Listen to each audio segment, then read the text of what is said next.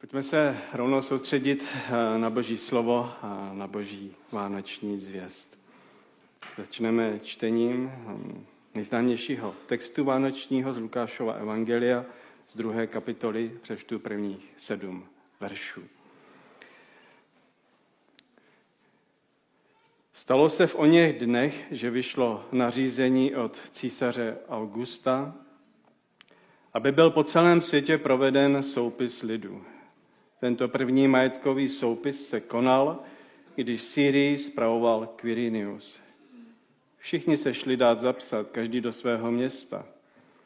Také Josef se vydal z Galileje, z města Nazareta do Judska, do města Davidova, které se nazývá Betlém, poněvadž byl z domu a rodu Davidova, aby se dal zapsat s Marií, která mu byla zasnoubena a čekala dítě.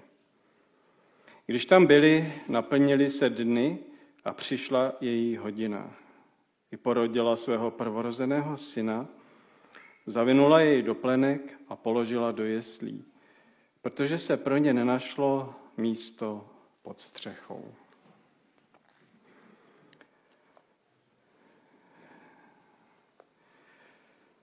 Tak o čem je tento vánoční, vánoční příběh? Je o světle v temnotě. Odpuste mi, že začnu tak trošku negativně. Svět je temné místo. Skutečně. Většinu času nechodíme a neříkáme, tento svět je temný a špatný a a kdo ví jaký, to neděláme. Ovšem odehrávají se věci, které na nás někdy tlačí téměř nesnesitelně. Je to svědectví těch dvou kluků, na který jsme hrdí, nám vlastně vypovídá o tomhle poškozeném světě, že to je špatné. Chtěl bych nás dneska zavést do toho příběhu, že totiž je zde širší princip o zlu a utrpení a temnotě. Zlo je ve světě, ač to nechci říct, ale je to tak, zlo narůstá. Skutečně to tak je. Vánoce jsou o božím plánu, jak udělat změnu v tomto pohledu. Jak se vypořádat s tím zlem, které je dnes a nyní, ale i božím plánem, jak udělat něco s hříchem, se zlem, utrpení a smrtí. A nejen to se vypořádat, ale vypořádat se s tím k dobrému. K dobrému. Vánoci jsou o vypořádání se s temnotou. V tom úryvku, který jsme si četli, je klíč tomu světlu. Podíváme se na návod, který nás učí, jak my sami můžeme v tomto světě být. Většina lidí eh, v našem národě je to tak, eh, vnímá Vánoce sentimentálně. Možná i my taky. A možná je vnímá jako nějakou legendu. Nevím. Je to nádherná legenda, symbolizuje věci, eh, které bychom měli dělat. Ten Ježíš přece přinesl dobré, dobré věci. Vánoční zvěst lidem bez rozdílu symbolizuje nějakou naději. Když už ne v Boha, tak naději třeba pro rodinu, pro blízkost, pro něco pěkného. Jenže Lukáš, když píše tento text, tak vůbec nemá na mysli něco takového říkat. Vůbec nemá úmyslu nám dát nějakou krásnou legendu, nějaký sentimentální příběh o krásných jesličkách eh, někde v Betlémě. Lukáš, když začíná eh, tento text, eh, tak neříká, kdysi dávno, nějaké galaxii, nějakém jiném světě, nebo kdo ví, kde daleko. Nebo my spíš říkáme za devatero horami, devatero řekami, žil, byl jednou jeden král. Lukáš takto nemluví. Lukáš začíná svůj příběh a řekne, stalo se v o něch dnech, že vyšlo nařízení od císaře Augusta. Augustus provedl velké sčítání celého římského světa a to je ten moment a to je ten rok, kdy se to stalo. Na začátku první kapitoly, ne, to je to druhé, říká, že Lukáš je očitý svědek těchto událostí. A říká to nejdůležitější, abychom věděli. Je narozené dítě skutečně božím synem? Je Ježíš Kristus synem božím? Bůh, který se stává člověkem a rodí se v jeslích? Opravdu se to stalo? A řekne, ano, to se stalo. A ten text je naléhavé, naléhavý.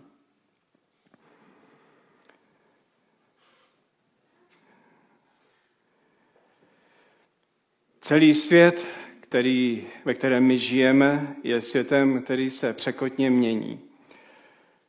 Všichni zažíváme tento svět a zažíváme výdobytky tohoto světa. Lidé jsou velmi vynalézaví a dokáží nám velmi usnadnit život. Dalo by se říct, téměř poručíme větru dešti. Takové jedno heslo tady kdysi proběhlo, ukázalo se, že nemůže fungovat, ale Chtěli byste žít ve světě třeba před 20 lety, 30 lety? A mám na mysli technologie, které nám umožňují žít lepší život. Třeba v oblasti medicíny. Neustále se, možná medicína je nejvíc, eh, nejvíc eh, rozšiřující se obor, který, který vlastně nám dává nové a nové příležitosti, jak pomáhat. Před deseti lety nebyly léky třeba jako jsou dnes. Nebyly možnosti takových eh, postupů operací, jako jsou dnes. A díky tomu eh, lidé mohou změnit kvalitu svého života, nebo dokonce i žít déle. Technologie a výdobytky našeho světa nám přinášejí spoustu dobrých věcí. Ale proč to říkám? Chci totiž povědět, eh, že jako lidé jsme mistři v tom, jak také dobré věci zneužívat. A není to nikde vidět víc, eh, než právě, než právě ve válečných konfliktech, jaké dokážeme geniální zbraně vymýšlet, jak zničit druhého člověka. Zamysleme, zamysleme se nad tím, eh, v jakém zvláštním světě to žijeme. Jak dokážeme vymýšlet geniální věci, které pomáhají a geniální věci, které zabíjejí, které ublíží. Vzpomínám si, když jsem byl školou povinné dítě na základní škole, ještě za doby totality v 80. letech, tak si pamatuju na hodiny brané výchovy. Mnozí z vás jste taky zažili, že jsme se oblíkali Dávali jsme si chemické masky na obličeje, igelitové pitlíky s gumičkami. A když zazvonil zvonek, tak jsme běželi do sklepa ve škole. My jsme se připravovali na jaderný útok. To byl svět, ve kterým eh, se třeba já vyrůstal a mnozí z vás. A ať si to člověk chce přiznat nebo ne, tak vlastně podvědomě, jako kdyby tady byl nějaký podprahový strach, obavy z budoucnosti. To se strašilo Sovětský svaz a USA, že, že vznikne nějaký jaderný konflikt a ono to není tak dlouho, co jsme to uslyšeli znova. Člověk by si myslel, že ta doba je pryč, že, že lidstvo se posouvá dál a dál, jenže ty zbraně zůstávají. Ty, ty prostě jsou a budou tady s náma. Čeho se opravdu bojíme, je vlastně člověk a srdce člověka. A jak jsem řekl na začátku, máme-li mít na paměti, širší pohled na tento svět a na skutečnosti tohoto světa, tak je to, je to pohled na naše srdce, ve kterém se skrývá zlo a utrpení.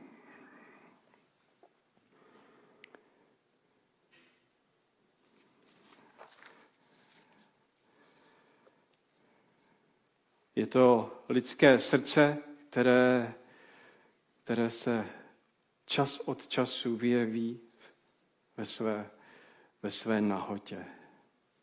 To přetváří náš svět. A technologie na tom vůbec nic nemění. Martin Luther to vystihl dokonale, když řekl, že jsme tak radikálně sebestřední a zahledění sami do sebe, že to ani nevíme, jak moc jsme sebestřední. Že si to ani nepřipouštíme. A je to vlastně zdrojem celého zla tam venku ve světě. Tak jsem se ráno, dneska ráno jsem se schválně podíval na nejčtenější noviny v naší zemi, na ten plátek i dnes. A schválně jsem si říkal, co bude jako první titulek, co bude jako headline. Popravdě jsem očekával, že tam zazní něco pěkného o Vánocích. A byla tam zpráva z Ukrajiny. Byla tam zpráva z Ukrajiny. A nebyla pěkná. A to jsem si říkal, to je skutečně realita 25. prosince, do jakého světa se probouzíme. A tak Lukáš řekne, že Vánoce jsou skutečností a já chci v tom textu najít něco dobrého pro nás. Pozbuzení. Syn Boží přišel na svět, aby nám pomohl se vypořádat s naší temnotou. Co se chystá udělat, co přišel udělat, jak nám pomůže. Podívejme se na to. Josef se vydal z Galileje, z města Nazareta do Judska, do města Davidova, které se nazývá Betlém, poněvadž byl z domu a z rodu Davidova, aby se dal zapsat s Marí, která mu byla zasnoubena a čekala dítě. Když tam byli, naplnili se dny a přišla její hodina. I porodila svého prvorozeného syna, zavinula jej do plenek a položila do jeslí, protože se pro ně nenašlo místo pod střechou. Zabalila prvorozeného syna do plenek a položila ho do jeslí. Lukáš nám tady chce jednoduše zdůraznit, že Ježíš, narozené dítě, se narodilo do chudoby, do chudé rodiny. Když potom vidíme, jak nesou, nebo přicházejí s Ježíšem do chrámu osmý den podle židovského zákona a budou obětovat, tak mají jen dvě hrdličky, aby mohli obětovat. To ukazuje na to, že to jsou sociálně ty dole lidé. Mají jen dvě hrdličky. Na to měli peníze jen ty nejchudší. Josef, který přichází s Marí do Betléma, nemá žádné peníze, aby si mohl pronajmout nějaký dobrý bejvák. Nemá konexe, nemá známosti, aby si mohl pořídit střechu nad hlavou a aby mohl svý ženě zabezpečit důstojné místo k porodu. Nemá. A, a tak ty sentimentální betlémy na těch náměstích eh, s těmi usměvavými krávami, to je něco, co, eh, co není pravdivé. Jsem to řekl nějak tak divně, že jo, ale sentimentální. Ale, ale my si přejeme, abychom tam viděli tu krásnou zvěst, ale ta realita je úplně jiná, je brutální. Betlém je e, těžké místo. Není tam žádný prostor, jsou chudí, nemají kde bydlet. Ježíš je v krmelci, jeslet, krmelec pro krmení, že je odmítnutý a tento vzor, tento návod, tento plán, toto, toto boží vstoupení do tohoto světa nám má něco ukázat. Je to něco, kvůli čemu přišel na tento svět. Takže zpráva z toho je, že Ježíš je zavržen. Ježíš je odmítnut. Ježíš je chudý. Ježíš nepřichází jako filozof, profesor, nepřichází do paláce, přichází do stáje, možná do nějaké jeskyně tmavé. Podívejte se tam, na slámě uvidíte malé dítě, který tam leží. Proč přichází slabý? Boží syn. Pokud se má vypořádat s naší temnotou tohoto světa, proč přichází slabý? Kdykoliv lidé mluví o utrpení a o zlu a o nemoci, tak říkají, proč to Bůh nezastaví? A slyšel jsem to včera znova v jednom telefonátu. Proč musí člověk tak trpět? Proč musí člověk tak trpět? Proč Ježíš přichází jako chudý? Proč nepřišel jako král nebo jako generál? Proč nepřijel na koni? Se zbraněma? A udělal by pořádek. Tak když oni ho tak čekali. Jsme to zpívali v té písni na slámě Ustláno, že, přichá, že by měl přijít jako generál, jako, jako vojevůdce. Já vám řeknu proč. Kdyby totiž Ježíš tak to přišel jako vojevůdce, jako pán, tak tady z nás nikdo nebude. Protože Ježíš se přišel vypořádat s temnotou a hříchem tohoto světa a nikdo z nás by neobstál. Ježíš totiž ve svém prvním příchodu nepřichází proto, aby přinesl soud. Ne. On nese soud. On ho ponese na sobě. Přišel, aby přijal odmítnuté, přišel proto, aby nám ukázal na naši sebestřednost, na naše špatné jednání, na náš hřích, aby se jednoho dne mohl vrátit a skoncovat se zlem. Skoncovat se zlem, aniž by skoncoval s námi. Proto to Lukáš takto píše a trvá na tom. A tak Bůh se vlomil do tohoto světa, stal se lidským, slabým, smrtelným, zranitelným, zabitelným. A když zemře, tak pak povstane a my jsme zachráněni. A Ježíš nám ukazuje, podívej se dobře na tento princip, protože kdykoliv by se chtěl přiblížit nahoru k Bohu, člověče, tak musíš jít cestou dolů.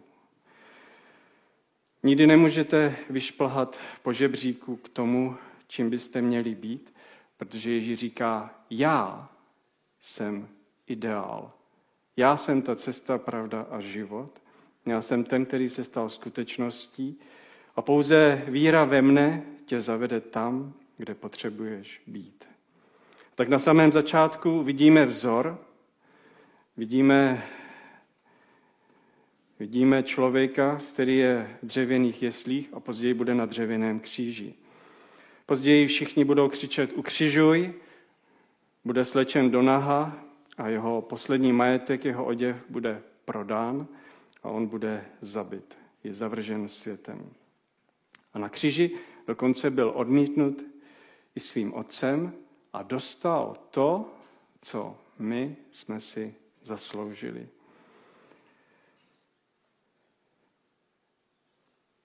Pro Ježíše Krista nebylo místo. Sám to říká, nemám, kde bych hlavu složil.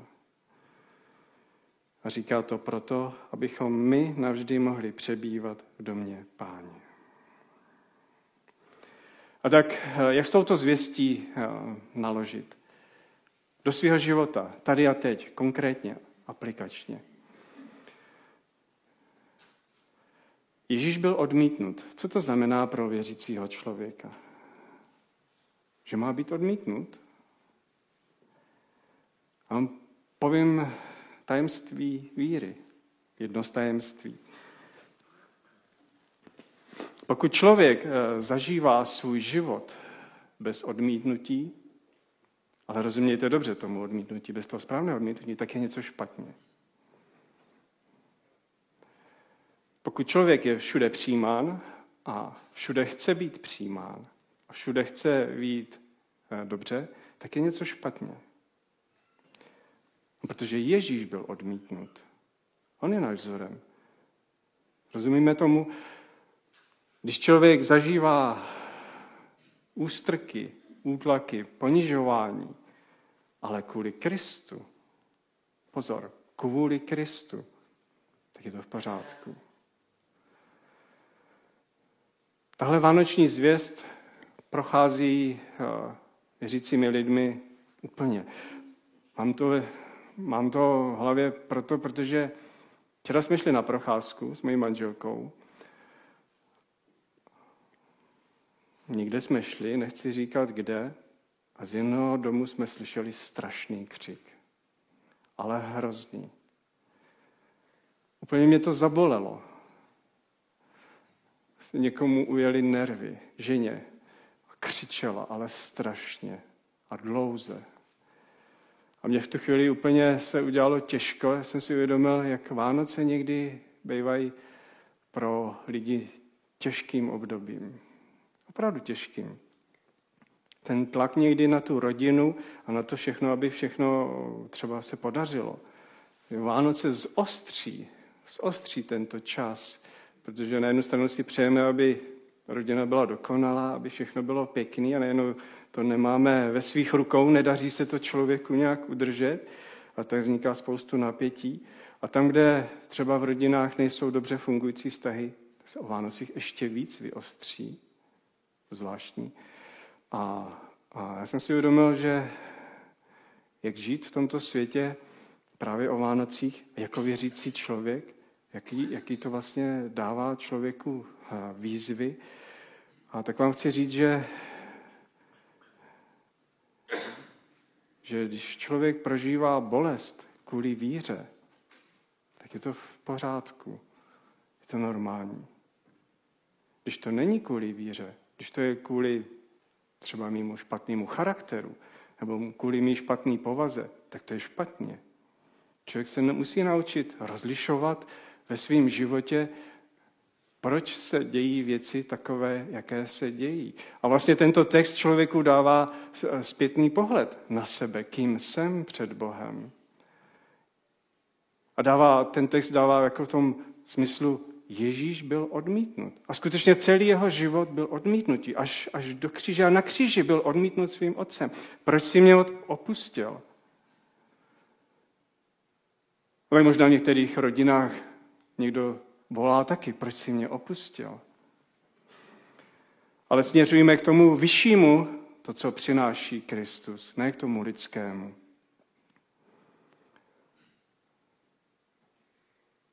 Bůh ho opustil proto, abychom my s ním mohli být. On vzal na sebe to, co jsme měli nést my. A teprve ten druhý příchod Ježíše, ten druhý advent, o kterém mluvíme, ten přinese toho Ježíše v plné moci a ve slávě. A to je to, co všichni lidé vyhlížejí a volají. Máte to v srdci? Touhu potom, aby, aby přišel pán Ježíš? A nebo pane Ježíš, ještě chvíli počkej. Ještě potřebuji vidět, jak a vyjmenuji milion věcí. A tak to je lidské. To si řekněme na rovinu. Ale volejme, ať Pán Ježíš přijde, protože v každém člověku je zakódováno to, že tenhle svět je nespravedlivý, je temný. A musíme to říct, že v tomto světě je zlo, které se šíří a které roste a že jako věřící lidé jsme voláni k tomu, abychom když jsme to sami zažili, přinášeli tuhle dobrou zprávu prostě lidem kolem nás. No není to možný. A jestli přitom budete odmítnuti, blaze vám. Blaze vám, když vás budou pronásledovat pro Ježíšovo jméno.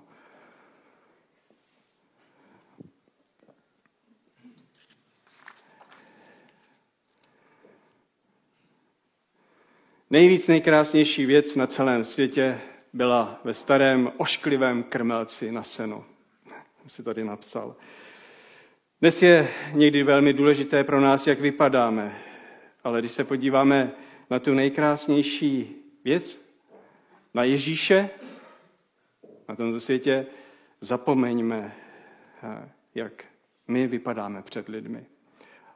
Ať nám nejvíc eh, záleží na tom, jak vypadáme před Bohem.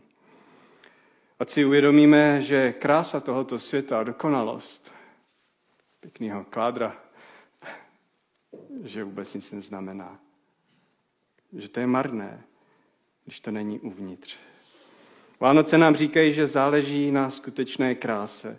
Nedívejme se na bohatství, na prosperitu, na zhled, ale dívejte se na lásku. Dívejte se na lásku v sobě na lásku druhých lidí. Oceňujte skutečnou krásu svých přátel. Oceňujte ji. Možná to je to, co umíme nejmíň. Oceňovat krásu svých nejbližších. A možná, že, že to je věc, kterou bychom měli dělat cíleně, oceňovat krásu našich nejbližších, aby na to nebylo pozdě. Oceňujte skutečnou krásu ve svých manželstvích. Více než krásu tělesnou. Vánoce jsou cestou, kdy cesta nahoru znamená jít cestou dolů. Je to paradox. Způsob, jak získat skutečný vliv, je sloužit lidem bez ohledu na to, jak velký vliv získáte. Způsob, jak skutečně získat lásku, je nesobecky milovat, aniž byste se starali, kolik lásky vám bude zpátky dáno. Zaměřit se na nebe, ne na sebe.